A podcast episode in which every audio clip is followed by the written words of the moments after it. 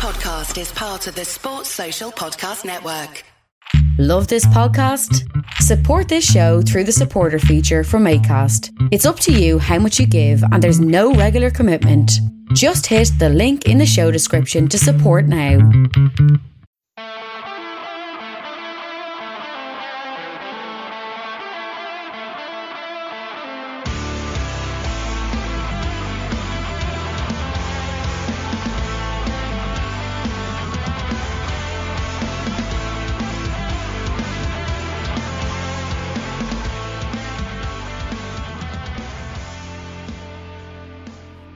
Good, boys and girls? Two Footed Podcast on Friday, March the 4th, brought to you by EPLindex.com and our presenting sponsor, Liberty Shield. Liberty Shield is a VPN provider. A virtual privacy network allows you to go online, change your location, and access things you're geo blocked from. So if you're a UK expat and want to access BBC iPlayer, ITV Hub, all four, a Liberty Shield VPN will get you where you want to be while also keeping your data safe. Check out libertyshield.com and use the code router50 to get your router half price. That's router50 to get 50% off your Liberty Shield router only at libertyshield.com.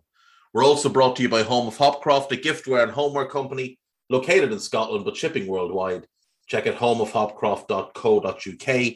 And finally, do check out the EPL Index and Anfield Index shops, which you can find on Etsy and use the codes EPL10 and RED10 to get 10% off at checkout. Right, folks, spring is here. The sun is shining. This morning I threw open the windows and greeted spring and thought, this is great. Winter's over, weather's picked up. What happens when you live in rural Ireland and the weather picks up? You get ignorant farmers going out and spreading slurry all over fields, and you have to close all the windows or you get poisoned with the smell of it. So that's how my day is going. I hope yours is going better. Uh, everybody had a good day connected to Everton yesterday. Everton beat Boreham Wood 2 0 in the FA Cup. It was a very one sided, dominated game. Everton scored two goals through Salomon Rondon.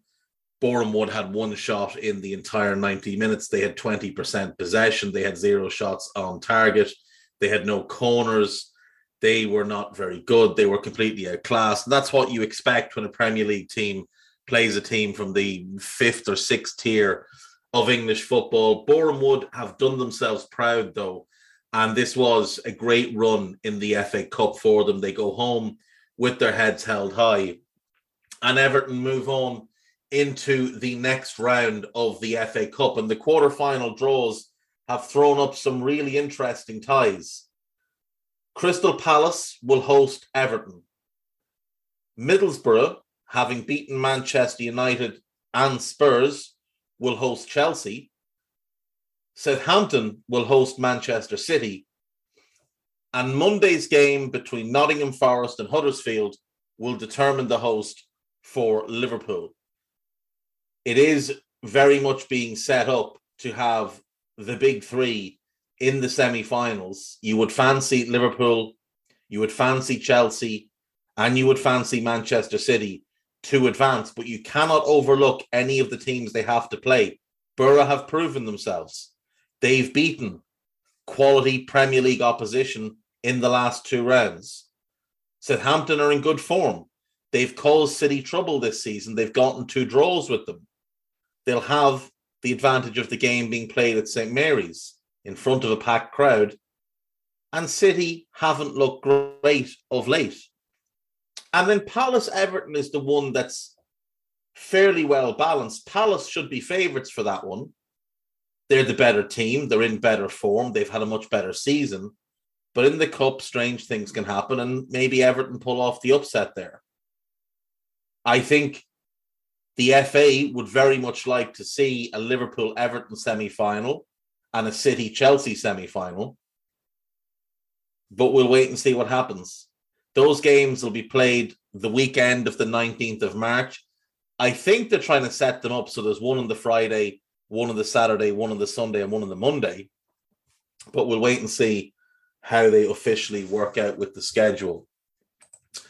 Plenty of news Uh, David Goodwillie, who you'll remember was signed by Raith Rovers.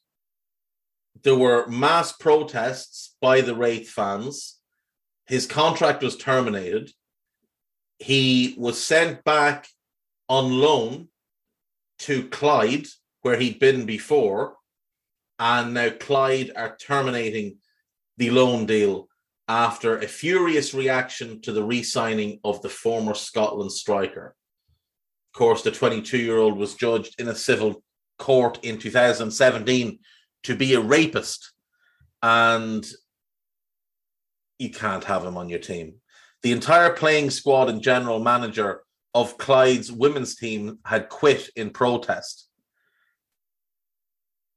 North Lanarkshire Council, who owned their ground, threatened to end the lease agreement if he entered the stadium. It is the right decision to terminate this loan. This man does not deserve a career and should be banished. If he wants to play football, let him go play football somewhere else. But he is not welcome anywhere really. I mean, let him go play in front of nobody in a car park or something. But nobody should be paying this man to play football, not after what he did. Um, and fair play to the Clyde women's team for standing up as one and quitting. If Raith's women's team, obviously, we saw their captain and a couple of others did the same.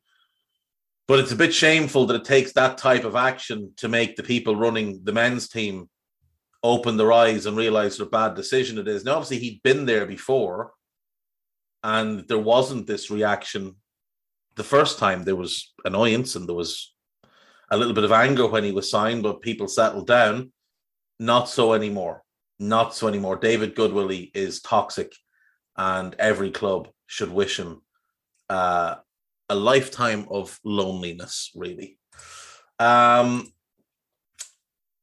Amanda Staveley, a woman who I don't think understands the meaning of irony, has said that it's unfair that Roman Abramovich has to sell Chelsea. She said she doesn't think it's per- particularly fair that he's been forced to give up his club. We're always going to have geopolitical issues. I'm really sad that someone is going to have a football club taken away because of a relationship he may have with someone. I don't think that's particularly fair, to be honest, but we all have to hold all of our relationships to account. Well, she has a very close relationship with the Saudi royal family and probably doesn't want to be facing questions regarding her relationship with young MBS and the atrocities that he has committed. I did quite like that in Eddie Howe's press conference, he was asked about it, said he would only answer questions on Newcastle. And then, when asked about the Saudi bombing of Yemen, said he would only answer football questions, uh, which I thought was quite. It was quite brave of the journalist to ask the question. Uh, Staveley reiterated in her statement that the Saudi Public Investment Fund is separate from the Saudi state, uh, except that they're not because the Saudi Public Investment Fund is run by Mohammed bin Salman uh, or Salman, and um, he is, of course, the man most often accused of human rights abuses, uh, the murder of a journalist, and many other atrocities. So Staveley can say whatever it is she wants. She is merely trying to deflect from her own dirty laundry. Uh, the Premier League Chinese rights holders have told the Premier League they will not broadcast English top flight games this weekend because of the league's planned shows of support for Ukraine. China is a close political ally of Russia. And while the Premier League have said it wholeheartedly rejects Russia's actions and will show solidarity with the Ukraine, the Chinese TV companies have decided they're going to take a different route. Well, that's very, very interesting. uh, but you may still pay up for what you owe because um, you can't be back in Putin at this point. You just can't. Uh, Ukraine have also requested a postponement of their World Cup playoff semi final against Scotland. Teams are due to meet at Hampden on the 24th of March, but all football in Ukraine has obviously been suspended following Russia's invasion of the country. The winners will play either Wales or Austria for a place at Qatar 2022. World governing body FIFA says they are working with UEFA and the Scottish Football Association to find an appropriate solution. Confirming the request, a spokesman said FIFA expresses its deepest solidarities to everyone affected by what's happening in Ukraine. A further update will be provided in due course. Scottish FA President Rod Petrie said football is inconsequential amid uh, conflict in a message to his U- Ukrainian counterpart. Fair play. Fair play. It is hard to see where in the schedule those games can be fit. Maybe they just bin off the Nations League and pushed them to June. Uh, that would probably be the best arrangement for everybody, and also because the Nations League is a load of nonsense. Um, Russia are to appeal against their ban, which has been imposed by FIFA and UEFA. The Russian Football Union said it will go to the Court of Arbitration for Sport to appeal against its ban from international competitions after the country's invasion of Ukraine. Now, obviously, initially, the decision was they wouldn't be allowed to play under the name Russia. They wouldn't be allowed to wear or to have the Russian national anthem or display the Russian flag uh, or have any fans there, and they would have to play on neutral venues. But then a second decision was made to banish them altogether. Um, they don't really have much grounds to put their foot down. They really don't. Um, you'd have to say it is unfortunate for the players involved. But at the same time, your country is invading others. And Belarus, who've also been um, who've also been suspended by FIFA and UEFA, but nobody cares about them because they're awful. Um, they've also obviously launched a military invasion of Ukraine, and uh, their president himself is another absolute lunatic who really, under no circumstances, should be allowed to hold a public office. Lukashenko is a scumbag and a dictator. So, you know, there's that. Uh, moving on. Mark Lawrenson has done his Premier League predictions. I will do mine after the break with young Drinkle. Lawro has predicted Leicester to beat Leeds, Villa to beat Southampton, Chelsea to beat Burnley, Newcastle to beat Brighton, Norwich Brentford to be a draw, Wolves to beat Palace, Liverpool to beat West Ham, Arsenal to beat Watford, City to beat United, and Tottenham to beat Everton. They are interested and they're probably quite close to what mine are going to be. Uh, we'll do the gossip and we'll head for break. Manchester City have received a boost in their pursuit of 24 year old Argentine striker Lautaro Martinez, with the Italian champions reportedly lining up Marcus Thuram as his potential replacement. This is some nonsense. Also, nonsense is City's attempts to claim that they are the club in England that receives the most commercial revenue. They're not even trying to hide their flagrant cheating anymore. They're just openly doing it. Rules be damned. Manchester City attempting to claim that they are bringing in more money commercially than Manchester United and Liverpool is absolutely embarrassing. Like, you're not a bigger club than either. You're not a bigger club than Arsenal. You're not a bigger club than Chelsea. At best, Man City are the fifth biggest club in England. And I genuinely feel like if you look historically, you look at fan base, uh, there's a real argument made that both Tottenham and Aston Villa are bigger clubs as well. Um, so, you know, if you weren't attempting to boost things so blatantly. And also remember, they don't break up their commercial revenue when they declare it on their books. their commercial deals with Etihad, the figure you see, that's for all of City Football Group, not just Manchester City. It is financial doping at its very best. Uh, Roman Abramovich has already received several bids in the region of 3 billion. I have doubts. Uh, I believe he will get bids, but I doubt he has received several bids already. Barcelona are looking to make a move for Ruben Neves in the summer. Uh, I would doubt it, given they have Frankie de Jong, who plays as the six. They have Busquets, who plays as the six. And the only role in the team for Ruben Neves would be as a six. Uh, Barcelona are in advanced talks to sign Frank Kessie, Andreas Christensen, and Cesar Azpilicueta. We know that. Aston Villa are interested in Frank Kessie. They could very well be. They will not sign him. Uh, Chelsea have made a final bid to try and keep Andreas Christensen at Stamford Bridge, with the Denmark international said to be on the verge of signing a pre agreement to go to Barcelona in the summer.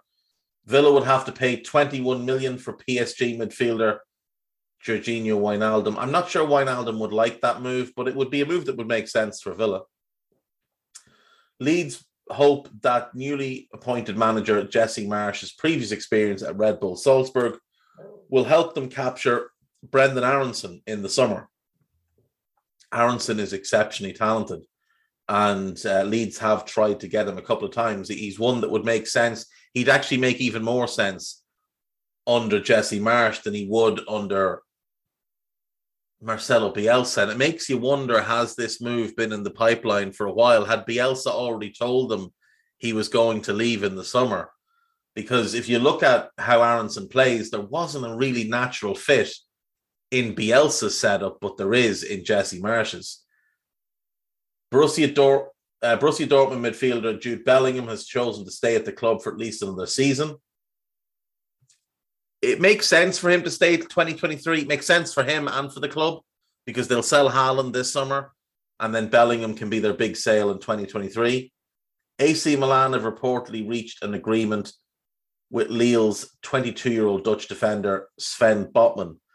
Um, yeah, despite Amanda Staveley claiming he wanted to join Newcastle, I don't believe that to be the case. PSG sporting director Leonardo has quelled rumours Kylian Mbappe will leave for Real Madrid or Liverpool, saying the 23 year old has been offered a lucrative new contract. He has, and he's turned it down repeatedly. Everton, Newcastle, and Leeds have been named alongside Roma, Atalanta, Bologna, Bayer Leverkusen, Borussia Dortmund, and Nice as clubs linked with uh, CF Montreal's, that used to be Montreal Impact, 23 year old American midfielder Djordje Mihailovic. Um, that's a long list of clubs for an MLS player who's 23, I think. Yeah, 23. Now he's very highly regarded. He was at Chicago Fire for a few years and uh, was quite good there. Had a bad knee injury. Seems to be having, or seems to have had a good season last year for Montreal. We'll see how he does in the upcoming season, which begins fairly soon. Actually, when does when does the MLS season begin? Um,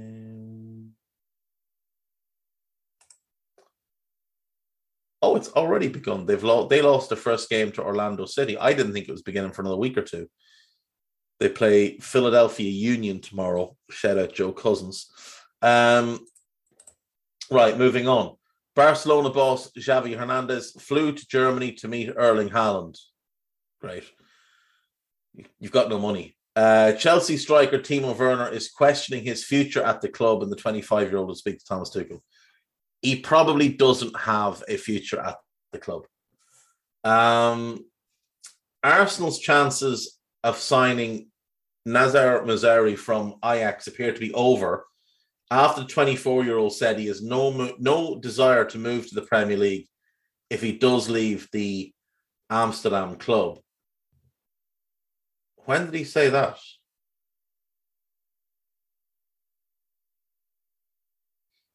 He, I, I've read any every interview the guy's set given for the last two years, and I've never seen him say that.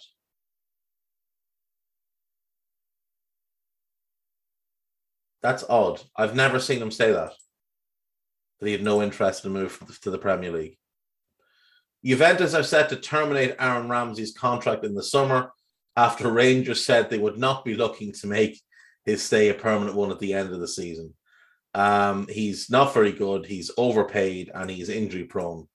And Juventus made a catastrophic, catastrophic decision in giving him that ridiculous, utterly ridiculous contract. He hasn't looked good for Rangers either. So, you know, tells you where he is at the moment. Tottenham are targeting a move for RB Leipzig defender Josko Gvardiol in the summer. He would make a load of sense for them. He came quite close to signing for Leeds before he went went to Leipzig. Then he spent some time on loan with um, with Dinamo Zagreb, the club he'd come through at. He's broken into the Leipzig first team this year. He's been good, and he's a natural fit in the back three as that left-sided one. So yeah, that would make a, a, lot of sense for Spurs. They absolutely need an upgrade on Ben Davies. A move to Arsenal is on the cards for Noah Lang. He's a good player. Uh, I don't know if he's Arsenal level, but then as a squad player, he'd be absolutely fine because he's not going to get a start there because of the talent they have in the three behind the striker. So as a squad player, Noah Lang would make a lot of sense at the right price. Tottenham are reportedly favourites to sign Jed Spence, who has impressed on a loan spell at Nottingham Forest. Jed Spence is really good, and a lot of clubs will be in for him this summer. Arsenal's hopes of signing Ollie Watkins received a huge boost after the Midland club is said to be willing to listen to offers because Steven Gerrard is not sure he's the quality of striker he needs. Now, it's Football Insider, which means it's garbage, but if he's not good enough for Aston Villa, that doesn't really mean he's good enough for a vastly superior team in Arsenal. And Arsenal are vastly superior to Aston Villa. Uh, that is basically it for the news today. Uh, some interesting pieces there on the BBC website, though. A piece about Yuri Vernydub, the Sheriff Tiraspol manager, who has left his job to go back to the Ukraine and take up arms against the Russian invasion, do give that one a read. It's very, very good. Um, there's a piece there about the Super League and how it's a nonsense idea, written most likely by somebody that hasn't. Oh, Simon Stone, yes. So somebody that hasn't read what the Super League would entail. However, nothing came out about the Super League yesterday, which we were told it was going to. And my guess is that nothing going to come out anytime soon. What we were reminded of, though, is that in the midst of the Super League discussion last year, the new plan for the Champions League was very quietly snuck out. And it is horrendous. 36 teams in one table with each team playing 10 games, games that are decided by some sort of algorithm. The top eight would qualify automatically for the last 16. Teams ranked 9 to 24 would have a playoff, a two leg playoff. So 9 versus 24, 10 versus 23, so on and so forth. And then those teams would go on to play the teams who had automatically qualified. So you'd get a last 16, a last eight, a last four, and a final. What that does mean of course, is that there would be four extra games. No, excuse me, six extra games for each team in the Champions League. And how they plan to fit that in, I have no idea. It would likely in England mean that the Champions League clubs don't play in the League Cup, uh, which is, you know, it is what it is. If it happens, it happens. And maybe, maybe that's the workaround. But I, I don't know. I genuinely don't know. Anyway, we'll take a break. When we come back, I have Guy Drinkle to have a chat about the weekend's games and predict them to all be wrong. See you in a minute.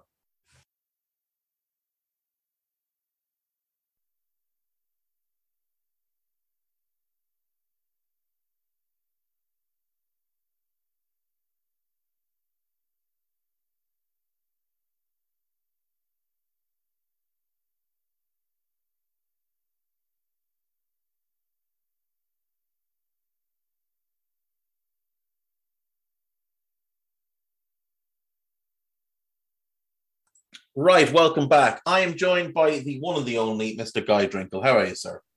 I am excellent, Dave. How are you? Well, now that the smell of slurry has left my house, I'm quite good. Oh, we had that yesterday. Farmers around me as well. It was beautiful. Mm. Lovely. Stuff. Lovely, lovely people. Yeah. They absolutely delighted with themselves. It rained for a month and now the sun's out. The ground is nice and fertile, so they're going to just spread crap everywhere. Literally, crap everywhere. Right. Uh, we have 10 games in the Premier League this weekend. And actually, this is one of the better Premier League weekends that we've had in a while.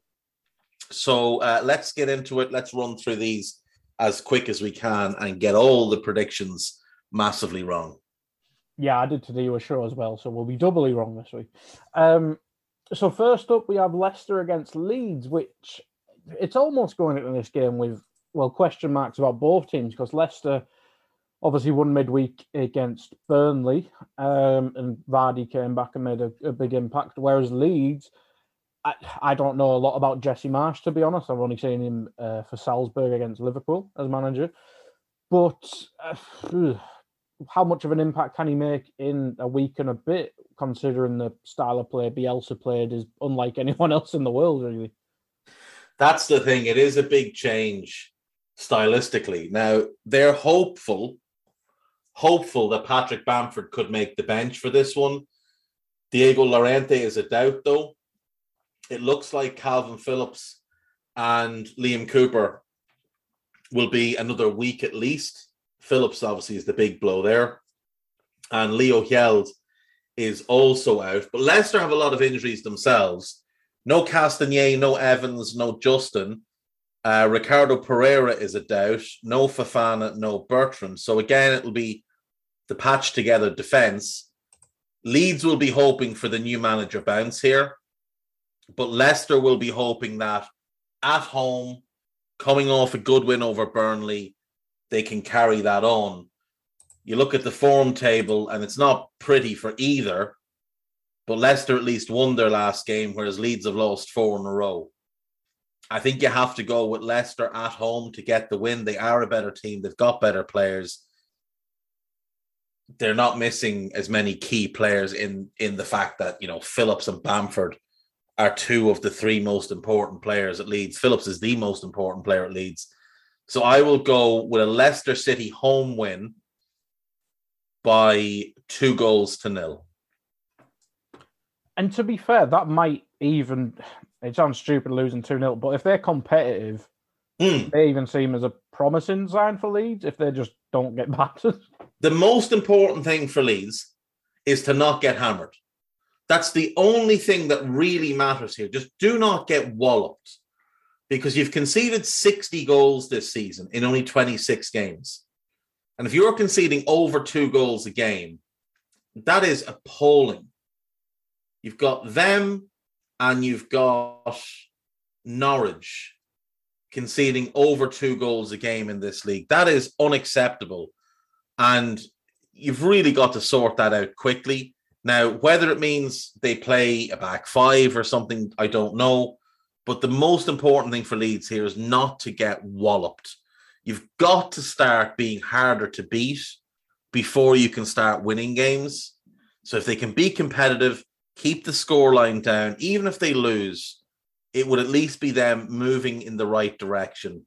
And I'm hopeful, I'm hopeful that Jesse Marsch can start to turn things around because you know, he he is a good manager. He's someone that I was very high on at, at Salzburg. It didn't go well from at Leipzig, but I don't think that was his fault at all. You look at at Leipzig this season and the kind of the turnover that they had in the squad. They lost Konate to Liverpool.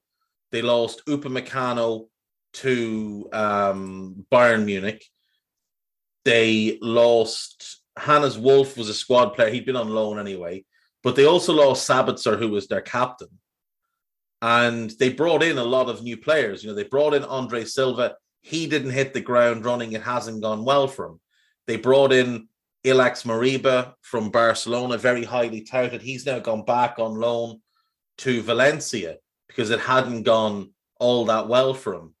They brought in Caden Clark, a very young player, one who's gone on loan to New York Red Bulls for experience. They brought Gvardiol back off a loan and they brought in Mohamed Simakan from Strasbourg, another young, very young defender. So you're putting two very young centre backs into the mix to replace your two best centre backs, Anupa Meccano and Konate.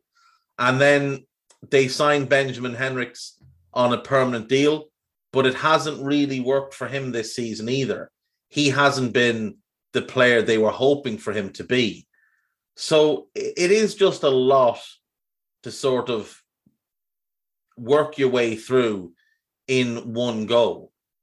And he never quite found the balance in the team. You've also got a manager in Nagelsmann who'd been there and instilled a lot of weird tactical in- intricacies into his system that Jesse Marsch had to sort of undo. Now, the problem is he's also now walking in to take over from Bielsa, and he's going to have to undo a lot of things here. But with Bielsa, it is more of a system. With Nagelsmann, it was more habits that he'd instilled that Jesse Marsch needed to try and break. So we'll see how it goes. The hope will be that he can get a good reaction out of the players fairly quickly. It's a proud group of players, it's an experienced group of players. And hopefully they'll come together now and just really start to dog it out for the rest of the season and try and pick up the points they need to stay in the division. They've got they've got the games to keep themselves in the division. There's enough games there that they can win to stay in the division. Like they can beat Watford away. There's absolutely no doubt they can beat Watford away. They should beat Norwich at home. And they get Brentford on the last day of the season. That's an away game, but it's still a game they can win. Win those three, you're going to be safe. Win two of them and pick up a draw here or there, like they get Villa at home, they get Southampton at home. They could be games they can pick up a point in. Do that, you'll have enough, you'll stay up. If they can get themselves to 32, 33 points, they'll probably be okay because there's enough bad teams around them that are really struggling as well that a couple of wins here and there should keep them up. Yeah, you'd think so. You definitely think so, but maybe there's another team around Leeds that we can talk about that has a much more important game later on, but we will get to them. Uh, next up, though, we have Villa against Southampton. Now, Villa obviously beat Brighton uh, at the weekend, but not been good recently, whereas Southampton probably one of the form teams in the league. Very much so. Very much so. Southampton have been really good of late, and they've been not just winning games, but they've been picking up good points in games that you wouldn't necessarily have fancied them in. So, you know, they got that point with against City, they got a point against United. They've been difficult to beat. They've been getting goals. It's a well-balanced team now that, that Ralph Hasenhüttl is working with. They do have injuries. So Nathan Tella, Alex McCarthy, and Lyanco are all out. Uh, Elyounoussi is a doubt. Walker Peters is a doubt. Shane Long is a doubt. And Salisu is a doubt. And Salisu would be a massive blow for them if he was to miss out. Villa, mm. it's just Marvelous Nakamba and Bertrand Traore. But like you said, they haven't been playing well. You know, you look, say, over the last five games, Southampton are third in the form table behind only Liverpool and Newcastle. Whereas Aston Villa, very much middle of the pack, two wins, two defeats, and a draw. They haven't been great, and that that run has come in games where they really should have been picking up points. You know, they lost to Newcastle. They got that bad draw with Leeds. They lost to Watford. They did beat Everton, but everybody beats Everton, you know? Uh, and then obviously they beat Brighton as well, which was a good result for them. But this is a tough test. And it'll be interesting to see because Gerrard wants to play pressing football, but doesn't necessarily have the defensive stability for it to work. That was a big problem for Ralph Rangnick for a long time. He wanted to play a pressing style, a really aggressive front-footed style, but it didn't. It didn't work until Salisu came into the team. And when he put Salisu with Bednarek, that started to work really well. So Hasenhüttl's been able to turn it round, and we've seen the results across this season now. You know, they sit in the top half. Villa could get themselves into the top half still, but they're five points behind Saints with a game in hand, admittedly, but they don't look like they're going to catch them at all. Um, I'm going to go for the draw in this game because I think Saints can match them in midfield. Mm-hmm. They'll have a tough enough time dealing with Watkins and Coutinho and the movement that comes with those two, plus Buendia, plus you get Ramsey breaking from midfield. But I also think Southampton will have the attacking talent to cause Villa a lot of problems, especially with Armando Broja in the form that he's in. He is playing so well at the minute. Uh, I'll go for a score draw, 1 1. Yeah, I think that might depend on who's actually fit as well. Because if if Salisu fit, it might be a big difference maker there. But yeah, it'll be interesting. Maybe a similar story with the next game, and that's Burnley against Chelsea, where Chelsea obviously lost the League Cup final, then had a really tight game with Luton.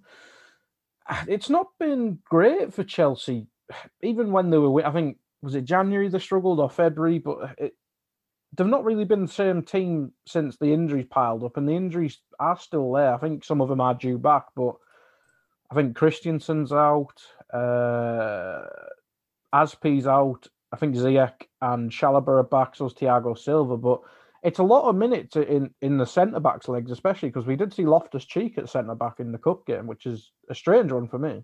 Yeah, very much so. Very much. I mean, Rudiger is the only one that hasn't had any sort of trouble this season. I, Silva's had a couple of niggles and a couple of knocks.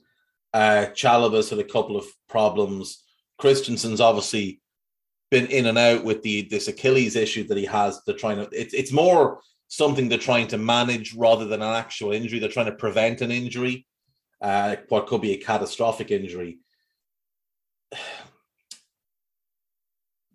Chelsea are a very strange team, and you look at the pieces on paper and it makes a lot of sense what the attack could be, especially with the midfield options they have. And the defense, you can see what it is. We, we see it all the time, especially with the midfield. The midfield works really well with everything, but the defense and the attack don't work together. And what I mean by that is Chelsea play a back three. And the biggest reason they play a back three is because their centre backs aren't good enough to play consistently in a back four. Silva's too slow. Rudiger's too unpredictable. Christensen can do it. Chalobah's a bit too small. And Azpi's too small to play in the back four. So's Malang Sarr. With, with Silva and the limitations in his game now, and he's still good, he's just nowhere near the player he was you have to play a deep line. And to play a deep line, unless you want your midfield and attack miles apart, you've got to bring everybody backwards and try and play as a counter-attacking team. The issue for Chelsea is their attackers are better set up to play as a front foot possession heavy team.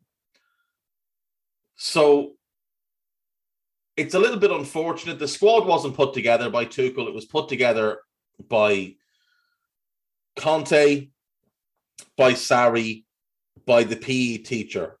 And then Tuchel took it over and tried to make do what he could.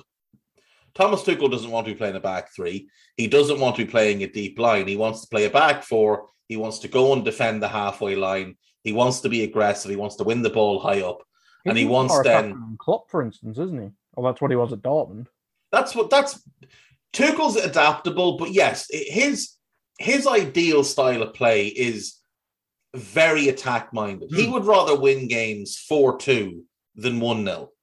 Like he'd much rather be the great entertainers. That's what he was with Dortmund. Now, it had its flaws because, again, the centre backs there weren't at the level he wanted them to be. But he doesn't want to be this. And he's getting a lot of undue stick and people calling him Tuchelban and stuff because you know, the football can be a bit offensive at times, but that's what he has to do because of what he's been given to work with. And unfortunately for him, and I don't believe he had any say in these in these matters, two centre backs who would be starting for him now in Fikayo Tomori and Marc Guehi were sold. Levi Colwill, who could be a really good option for them, he was loaned out. And he's having to work with less than optimum options. Now, defensively, they've still been very good this season, but that's that's system based. That's not individuals. That's system based. And the reason that the attack is struggling is because so much emphasis is, is put on not conceding goals.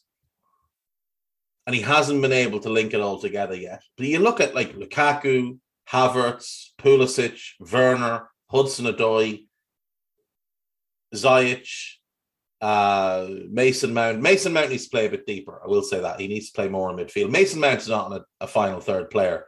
He's a midfield third player. And I think Tuchel would be playing a 4-3-3 if he if he had his way, or something in that, maybe a diamond midfield with Mount, Kovac, Kovacic, or Kante as the two number eights. I think he'd have a different sitting midfielder. I think he'd have Tchouameni rather than somebody like uh Jorginho. I think he'd have Havertz behind the front two of Lukaku and Werner. I think if he could pick his team, ideally that's what he would do. And then in defense, he'd have James and Chilwell, uh, Alonso obviously with Chilwell injured, and he'd have different centre backs. He'd have Jules Koundé plus one more. He wouldn't have Silva. He had to alter his team drastically at PSG to make up for Silva as well, playing Marquinhos in holding midfield, playing Kehrer at right back, having to put up with Kimpembe's injury issues or injury issues and errors purely because he was so quick that he could cover for Silva. He doesn't want to play that way anymore. He wants to be playing a different style of football than what we're getting to see. And there's times it does come out when they play bad teams and they they do get a sustained period of pressure. You'll see that defensive line start to creep up, and you'll see that midfield really start to churn through possession You'll see the movement of the attack start to come into flow.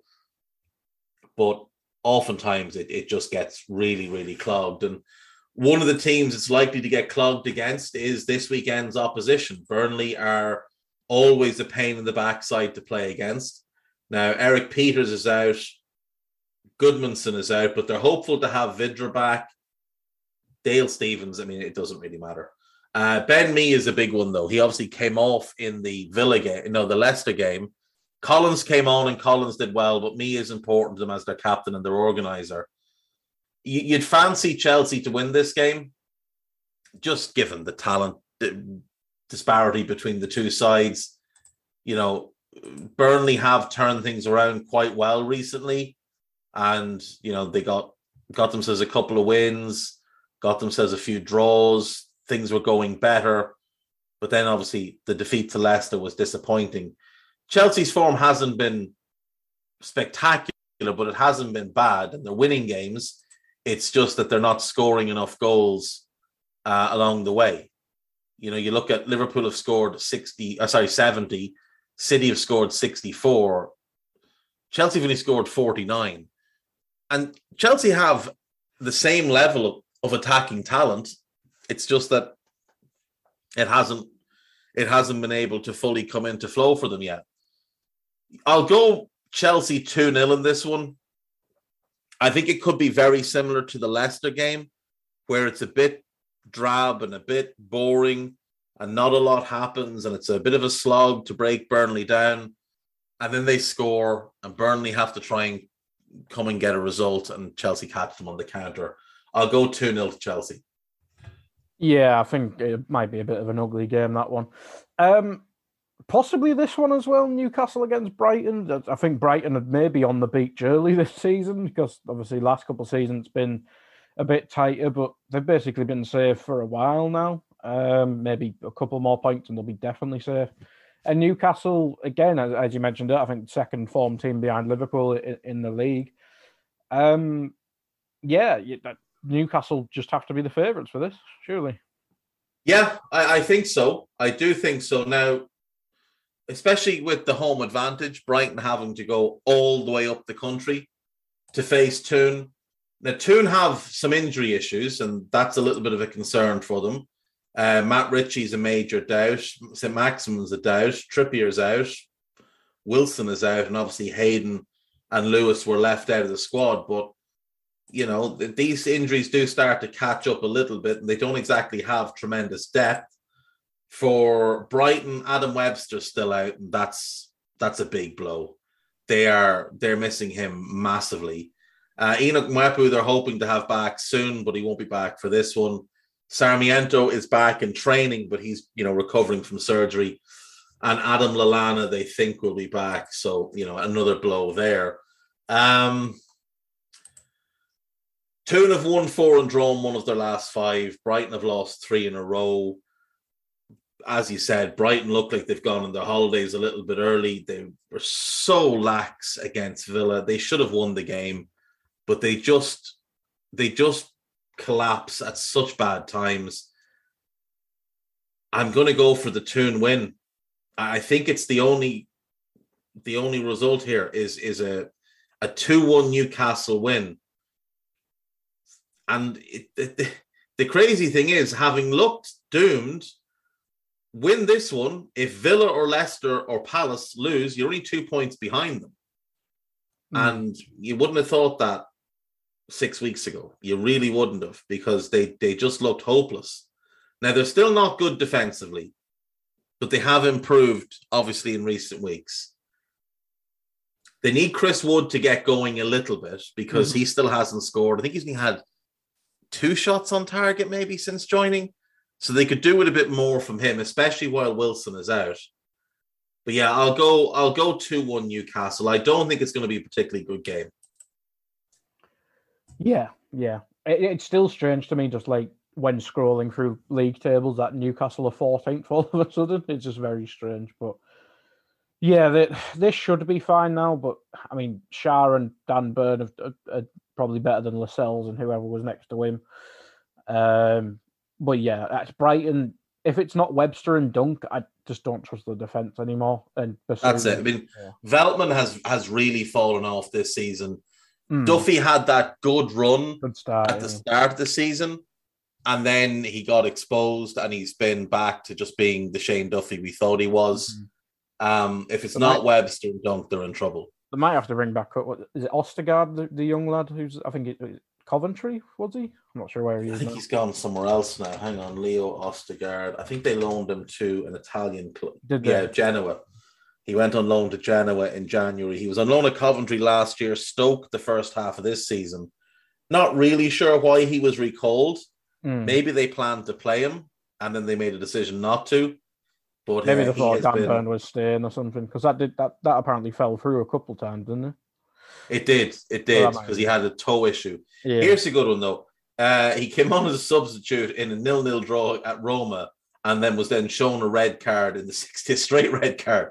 I think he was in the pitch about eight minutes. Fantastic. And was shown a straight red card. Genoa, uh, not that many people will care, but Genoa are not having a good season in Serie A. They currently sit 19th. They've won one game all season, 14 draws. They're the Burnley of uh, Serie A. They're eight points from safety. Genoa are staring at relegation into Serie B, which is um, is not ideal. Not ideal for uh, a club as as big as them and with the the sort of the pride that they have. Last year they finished 11th. They've just fallen off completely this season. They're on about their fourth fourth manager. Uh, yeah, their fourth manager. Shevchenko was that Cagliari? Shevchenko was there. I think he managed like uh, three months, two months, yeah. two months. He was in charge. Yeah, yeah. They've drawn their last five in a row, so you know it is improving. The but, Roy Hodgson way to safety. I get the, it. The Hodgie, the Hodgie approach. Mm. Um, they haven't won a game since the 12th of September in the league. They beat Cagliari 3 2 away and have not won since. I mean, if they stay up, Roy Hodgson is moving to Italy. Yes, to, he to is going to run it back one last time. Yeah. I wouldn't mind. There's some decent players there as well. They really shouldn't be in this situation, but it is what it is. Um, anyway, let's move on. Well, back to the Premier League. We will get Genoa updates throughout the season see if they actually win a game. Um, now, this is the game I mentioned earlier. That's pos- possibly the most important. Depends how you feel about the Manchester Derby. But Norwich against Brentford, I think Norwich, I think most people will tip them, and probably rightfully so, to probably be 20th in, at the end of the season. But if they beat Brentford, Brentford are slipping really dangerously down down the league. Mm.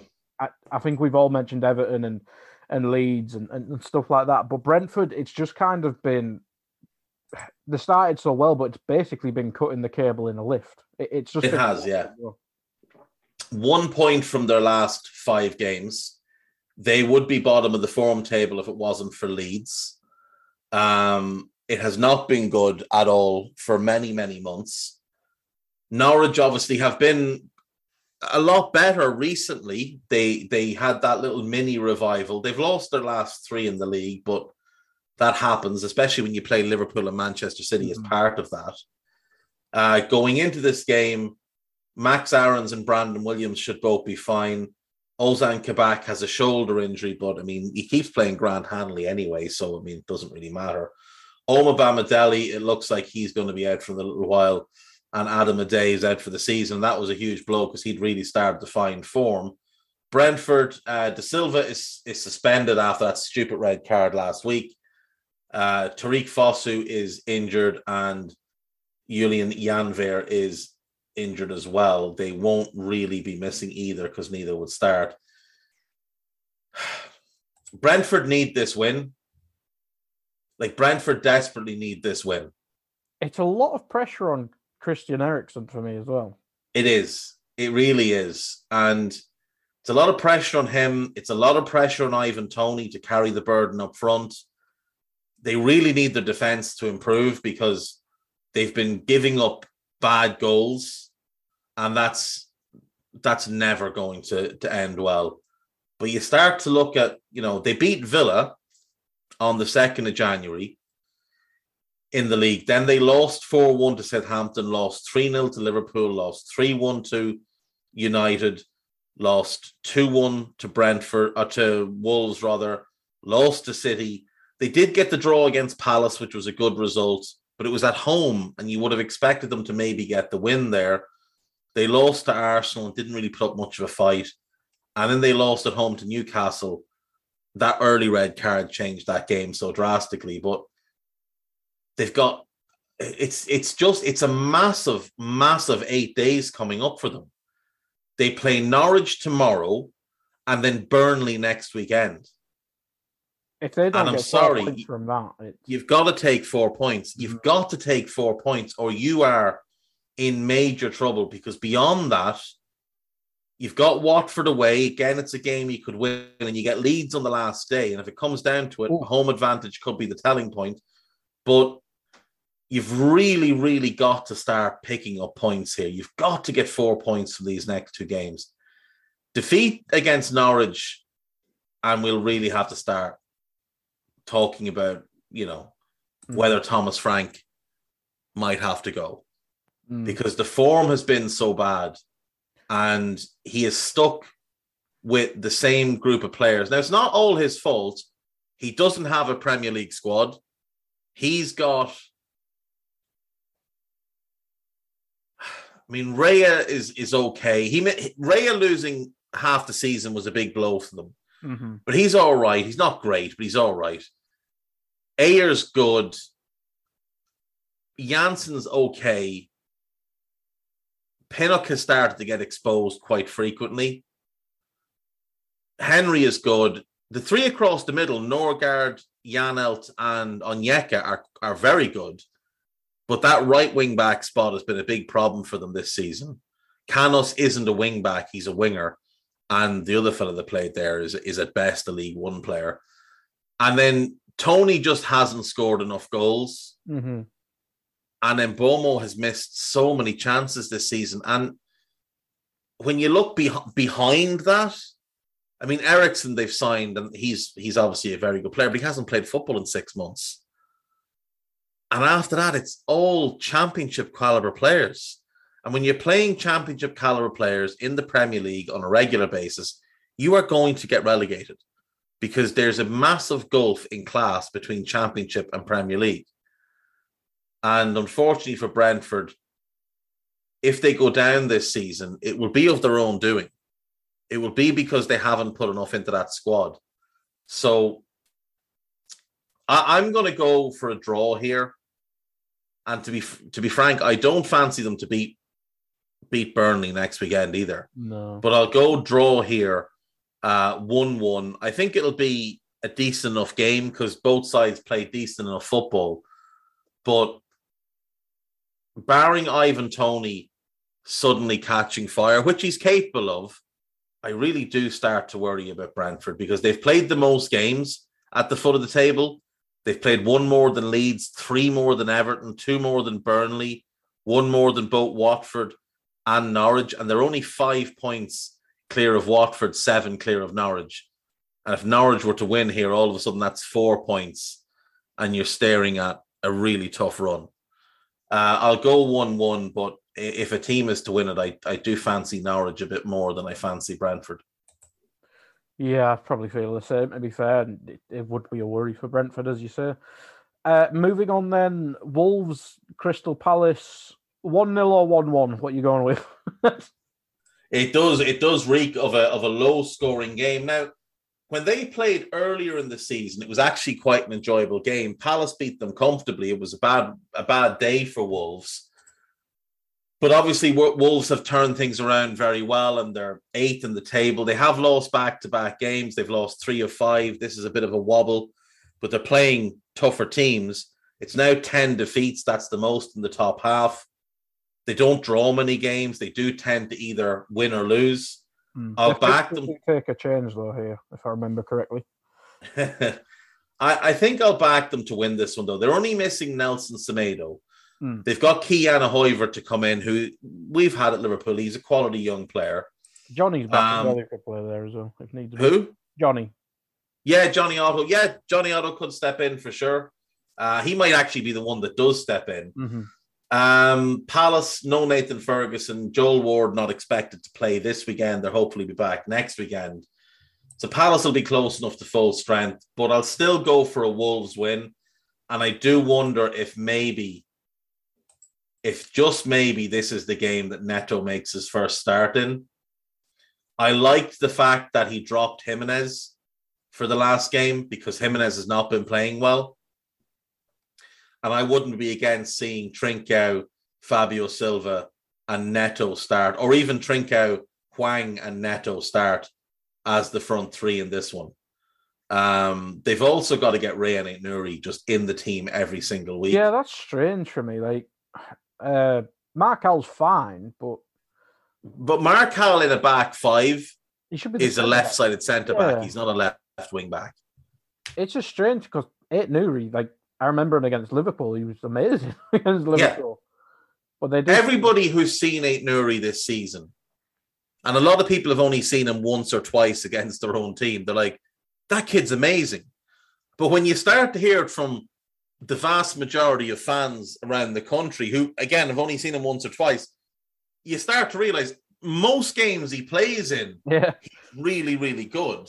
Um, he is. I tagged him as somebody Liverpool should have looked at a few years ago before they signed Tsimikas. Now, I, I like the, the, deal they made, but yeah. if given the chance, I, I would I would take Aït-Nouri for the long haul for what he can be in. You know, he's only twenty one. What he can be in three, four years he'll be very special. Um, I'm going to go Wolves 1 0. Don't expect much in the way of excitement in this one. I think Wolves will look to grind out the win because their top half status uh, or, or their top eight status is just starting to come a little bit doubtful with the way Southampton are playing and the form Saints are in. And obviously, you know, I've got Saints picking up another point this weekend. If Wolves were to lose, that would be a four point gap between them and Saints in better form. might lean towards them, but I'll go with the Wolves win. I'll go with with with one 0 to the to the Wolverhampton Wanderers. Yeah, I think it'll be a tight game either way. Uh, moving on to the late kickoff on the Saturday, and we have Liverpool against West Ham. I think this game might depend quite a bit on injuries because Liverpool have a few knocks in midfield and, and a couple up front. I mean, Bobby uh, is out. Uh, Matip's ill. Uh, Naby's a doubt, or Naby Keita, I should say. Not this isn't a Liverpool podcast. Uh, Naby Keita's a doubt. Thiago's obviously out. So there's a few injuries Liverpool because Liverpool mm. are allowed depth for two weeks of the season. Um, they had, they had everybody fit for one game. Yeah. They had everybody fit for one game, oh, and now they have Matip definitely out. He's obviously ill. Yeah, and then four injuries. Uh, they're hopeful that Curtis and Naby Keita could make the bench. Mm-hmm. But I mean, it doesn't it doesn't Not lead well for the midfield, man. No, you've got you've got the options are Milderson, which no one wants to see, uh, Elliott and Henderson, which would mean Henderson on the left, which again no one wants to see. Elliot and Oxlade Chamberlain is probably the best option, or Henderson and Oxlade Chamberlain, but Henderson's been awful as an eight this season, so none of that is is particularly good. I don't want to see any of that against so presumably Soucek's okay. He'll just have a skirtle headband on. Um, but he has been poor recently. He has been fairly poor recently. He looks yeah, exhausted. He has, He's not getting Milner, any rest. It's Milner and Henderson. yeah, it's true. If it's Milderson, you, you, Soucek will eat them alive, and Rice will just run away from them, and they'll they'll never catch him. Um, but there are some injuries in this West Ham team. Coufal is out. Fredericks is out, Ogbonna is out, and Masuaku is out. Yarmolenko is out, but for different reasons. Yeah. Um, Mark Noble has a knock. Aaron Cresswell, they're hopeful he's back, and then Soucek should be fine, but he'll obviously most likely have some sort of Terry Butcher style headband on. Mm-hmm. Um, Don't you want to see Noble v Milner for one last time? I want to see Noble and Milner just kick each other just once. I just want to yeah. see them run into each other in the middle of the pitch and just see what happens. Uh, I was denied my note, my Milner versus Matt Ritchie collision when Liverpool played Newcastle. So I'm hopeful that Milner and Noble can just run into each other and just just see what happens. Because like you're basically throwing two stones against each other. Um, the Hammers' performances have been worse than their results yeah, they've dropped a couple of bad games here and there. They drew with Leicester, uh, drew with Newcastle. Their games they should be winning. They did beat Wolves last time out. It wasn't a brilliant performance, but a win is a win is a win. Um, they lost to Southampton in the week, obviously in the in the FA Cup. They played about as strong an eleven as they had available. They've got Sevilla coming up on Thursday in a huge game in the Europa League that you'd have to imagine they'll go full strength in. So I do wonder if maybe Antonio is left out for this one. If maybe Bowen plays up front and it's something like Benrahma, Lanzini, and Fornals behind behind him. Uh, mm-hmm. if he does, that plays right into Liverpool's hands. Um, because Bowen hasn't been good when used up front this season. He's much better when he plays wide. Um, Liverpool, the most informed team in the league. They're coming off cup win, good win over Norwich in the FA Cup in the week at home. Even with the midfield options that as weak as they are for this weekend, Fabinho is still there. That defense is still there, and Konate coming in, in my opinion, improves the defense. And, you know, Diaz is in form, Mane is looking decent, and Salah is due a big one. So I'll go Liverpool 3 1. Yeah, it should be. Well, Liverpool just have to win in, in the situation they are. Yeah. We'll get to uh, Man City in a minute. Uh, on to the Sunday game, Super Sunday, yada, yada, yada on Sky. Uh, Watford against Arsenal. Now, my only doubt that Arsenal winning this game is I remember Roy Hodgson, maybe rightfully or wrongly, or just thinking it's Arsenal, frustrating Arsenal quite a bit when he was at Crystal Palace, obviously. But Watford can't defend like his Crystal Palace team. They probably no. have a better outball. Oh, hmm, depends how good Zaha you rate him, but it's just Arsenal. I mean, maybe a bit of rustiness as well because they didn't play at the weekend because we were in the League Cup final, obviously. But I, I just think Arsenal, they seem to be the one team who actually want top four. That might be a jinx for them, actually. but uh, yeah, what? what yeah. Of the teams currently going for top four, Arsenal do seem to have the most desire to actually get it. Now they've also got the most desperation to get it because if you've seen their accounts the last two years, they are hemorrhaging money. Mm. Um, but they're three, sorry, two points behind United with three games in hand. They're only five points behind Chelsea with a game in hand on them. Um, they're in a good position. I, have said this to you before, though. I, I don't trust them. Now, I trust them to beat Watford because this is what they do. They beat the teams at the bottom of the table. So I would expect Arsenal to win this one. Now, no Tomiyasu means Cedric. So there's the weak point. And like you said, Watford have good outballs in Ismaila Sarr and Emmanuel Dennis. So if one of them can get isolated on Cedric, that's definitely an area that they could look to exploit. Uh, Watford themselves, and Kulu's still out. They desperately need to get him back. Uh, is still out, but Femenia, uh, Femenia and Sarr should be fine. Arsenal should win this game. Like they just should win this game. Now, at Vicarage Road, it'll be a, bit, a little bit more difficult than it would be at the Emirates, but I'm still going to go for Arsenal to win. I'll go 2 1 because Arsenal don't score enough goals mm. to really exploit a team like Watford who have the defensive issues they have. And I do think Arsenal can be a little bit vulnerable at the back. But I'll go for the Arsenal win. I'll go 2 1. Yeah, I think that's type of the team Arsenal and especially Watford are now. So yeah, probably a tight game, but Arsenal should win. Now on to the well most glorious fixture of the, of the weekend: Man City against Man United. Uh, I'm not sure if it is on PremierInjuries.com yet, but I'm, i think it was in Klopp, uh, not Klopp's Guardiola's press conference that Dias is out for four to six weeks. Now they still have John Stones and Laporte and Nathan Ake, but Dias and Laporte's been very good this season. I think obviously repercussions in the title race as well, but in this game mm. specifically, Ronaldo presumably, unless they really go in the old counter attack and just play the fast lad system. Um, but Dias being out, it's a it is a difference maker, regardless if you rate him as high as Man City fans do. Oh, it is a, a massive difference maker because the drop to John Stones is, I think, fairly substantial. Mm. Um, he's out. Zach Steffen is injured. Cole Palmer still injured, and obviously uh, Benjamin Mendy won't be playing football anytime soon. Um, Dias being out for that length of time is a massive blow, potentially a season-altering blow for Man City. Now, if Stones comes in and performs at his very best level, then maybe they'll be okay. But John Stones has only ever really shown that level when there's no fans in the stands. He's not someone that does well under big pressure. Uh, United are just such a weird team. Like they were absolutely horrific against Watford. Horrific. But they still should have scored a couple of goals.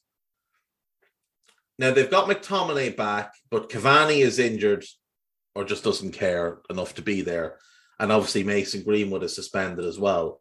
Um, United have given City problems repeatedly in recent years, but a lot of that was down to Ole setting them up to counterattack, and that's not really Rangnick's way. Mm. So I do wonder if he will adapt his style of play specifically for City and, and try fair, and Rashford and stuff were a key part of the counter attacking, and he's dropped off a cliff. He, yeah, he's he's he's been really poor this season. Mm. Really, really poor. Look, City are a better team than Manchester United. That they just are. There's just no way to argue that. City are a better team than Manchester United. But City aren't playing particularly well at the moment. Mm-hmm. And if United can play aggressively, if they can be strong at the back, maybe they can cause City the same kind of problems that Everton caused them last weekend. It will depend heavily on Rashford being able to put in a good performance because they need that pace on the outlet. They've also got Elanga. Maybe it'll be him. Yeah, But yeah, they- they-. They've got to, first and foremost, make themselves hard to break down. Secondly, be aggressive and push that City midfield back. Not be afraid to leave a little in a tackle if need be. Knock City out of the rhythm. Not give up big opportunities. And that's massively on Harry Maguire, who's been really poor this season. I'd be inclined to start Varane and Lindelof personally. Mm. Um, but McFred in midfield. McFred is probably the mid- midfield. And McFred against this City midfield might be the answer because they've done well against them in the past. And if Fernandes drops back in with them, at least they can go 3v3 against them. Because if they play if they play Bruno and Pogba, it it's not Pogba can't play this game. No, Pogba can't play unless this you game. drop in Bruno. Unless, yeah, unless you're dropping Bruno, you can't play Pogba. You can't have both of them in the team. Um, Could you play Pogba on? We've mentioned the On the wing? On the wing, yeah. you could But Sancho as an out ball, like he's got he's got really good first touch. He's very strong. He's got great ball retention. I'd nearly be inclined, and this is going to sound mental. I'd nearly be inclined to play Paul, play Paul Pogba up front for this one. Play him as a false nine and use him as the out ball. so and just look to- running between him and Ronaldo. I no Ronaldo. I wouldn't play. I, I mean, I mean, just comparing the two up front. Yeah, well, that's the thing. Like he, he he'd run about the same as Ronaldo, but his hold up play will be better. His passing is much better. He's far stronger at holding people off. Hmm. And I just wonder if you could use him as an outball and then have, say, Fernandes, Rashford, and either Elanga or Sancho. Hmm. Did they Breaking forward. as a false nine, or was that was that Carrick? Carrick played Bruno as a false nine. I don't think it worked all that well. Hmm. Um, you you can't play Bruno and both of the others, Cristiano and Mhm. Pogba. You have to play Bruno plus one. And I would, I it's it sounds mental because he's never, to my knowledge, he's never played there before. But just as something that might give United a bit of a different issue, Pogba might be the answer. Just play him as a false nine, have him as an out ball, have him dropping back into midfield when you lose possession. I know it means you're playing with no one up front, but if you're if you're playing against City, the two guys you want to have the ball are the two centre backs. Not that they're not good passers, but they will hurt you a lot less than Cancelo, than Walker, or than any of the midfielders. So if you can just drop off those two when you've got when they've got the ball and just block off passing lanes and make the make it so there's no space at all to play through. Even if you're putting a wall of six in front of your uh, back four and then when you get the ball Pogba ambles forward and you just look to hit him and break maybe that's the answer for this one. I'm going to go for a City win. It's at the Etihad. They are the better team they are top of the league for a reason. I'll go for City to win this game 2 0. Yeah, I think City are obviously favourites. Uh, moving on to the Monday game, then uh, the battle of who can screw up the most. Uh, Mm. Spurs against Everton. But we, me and today we did discover Spurs have a pattern. They win one, then lose embarrassingly. Now they obviously lost to Middlesbrough in the middle of the week, embarrassingly. So they're probably going to win. I fancy Spurs to win this game. This, like you said, this is a game of which team can find the most interesting way to make a mess of it. Um, no Yerry Mina. Unlikely to have Gomes, Delph, Godfrey, Calvert Lewin, or Tom Davies. Mykolenko is a doubt with a dead leg. That's a lot of players when you don't have many good ones. For Spurs, no Ollie Skipp, no Tanganga. They're hopeful of having Bentancur back, and they're hopeful of having Lucas Moura. Neither team is in good form.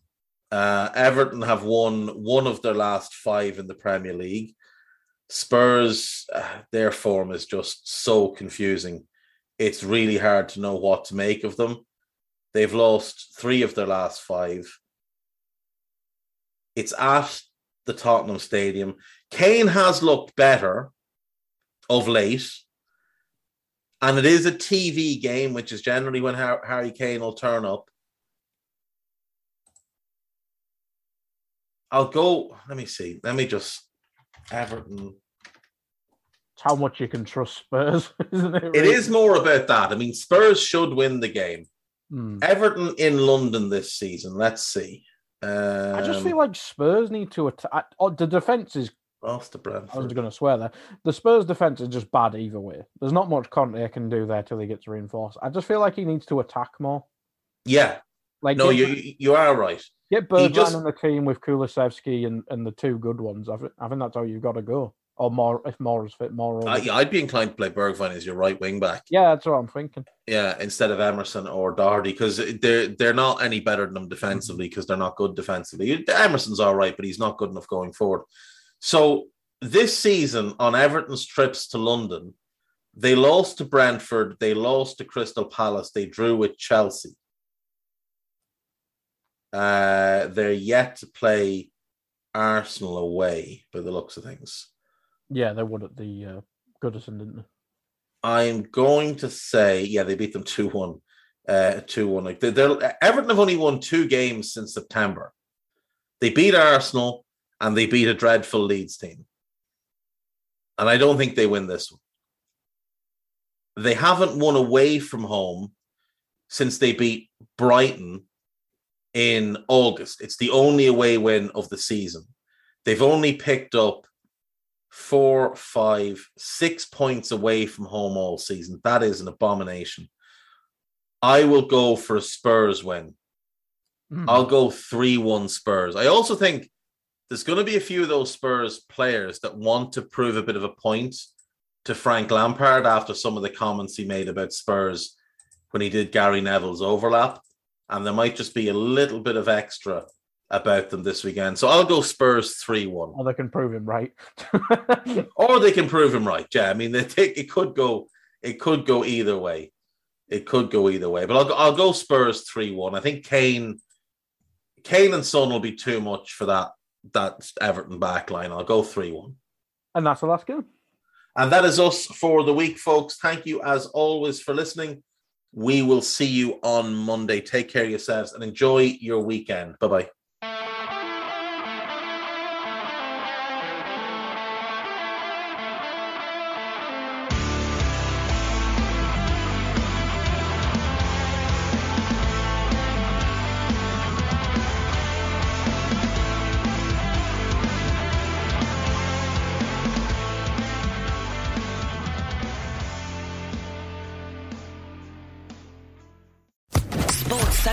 Podcast Network.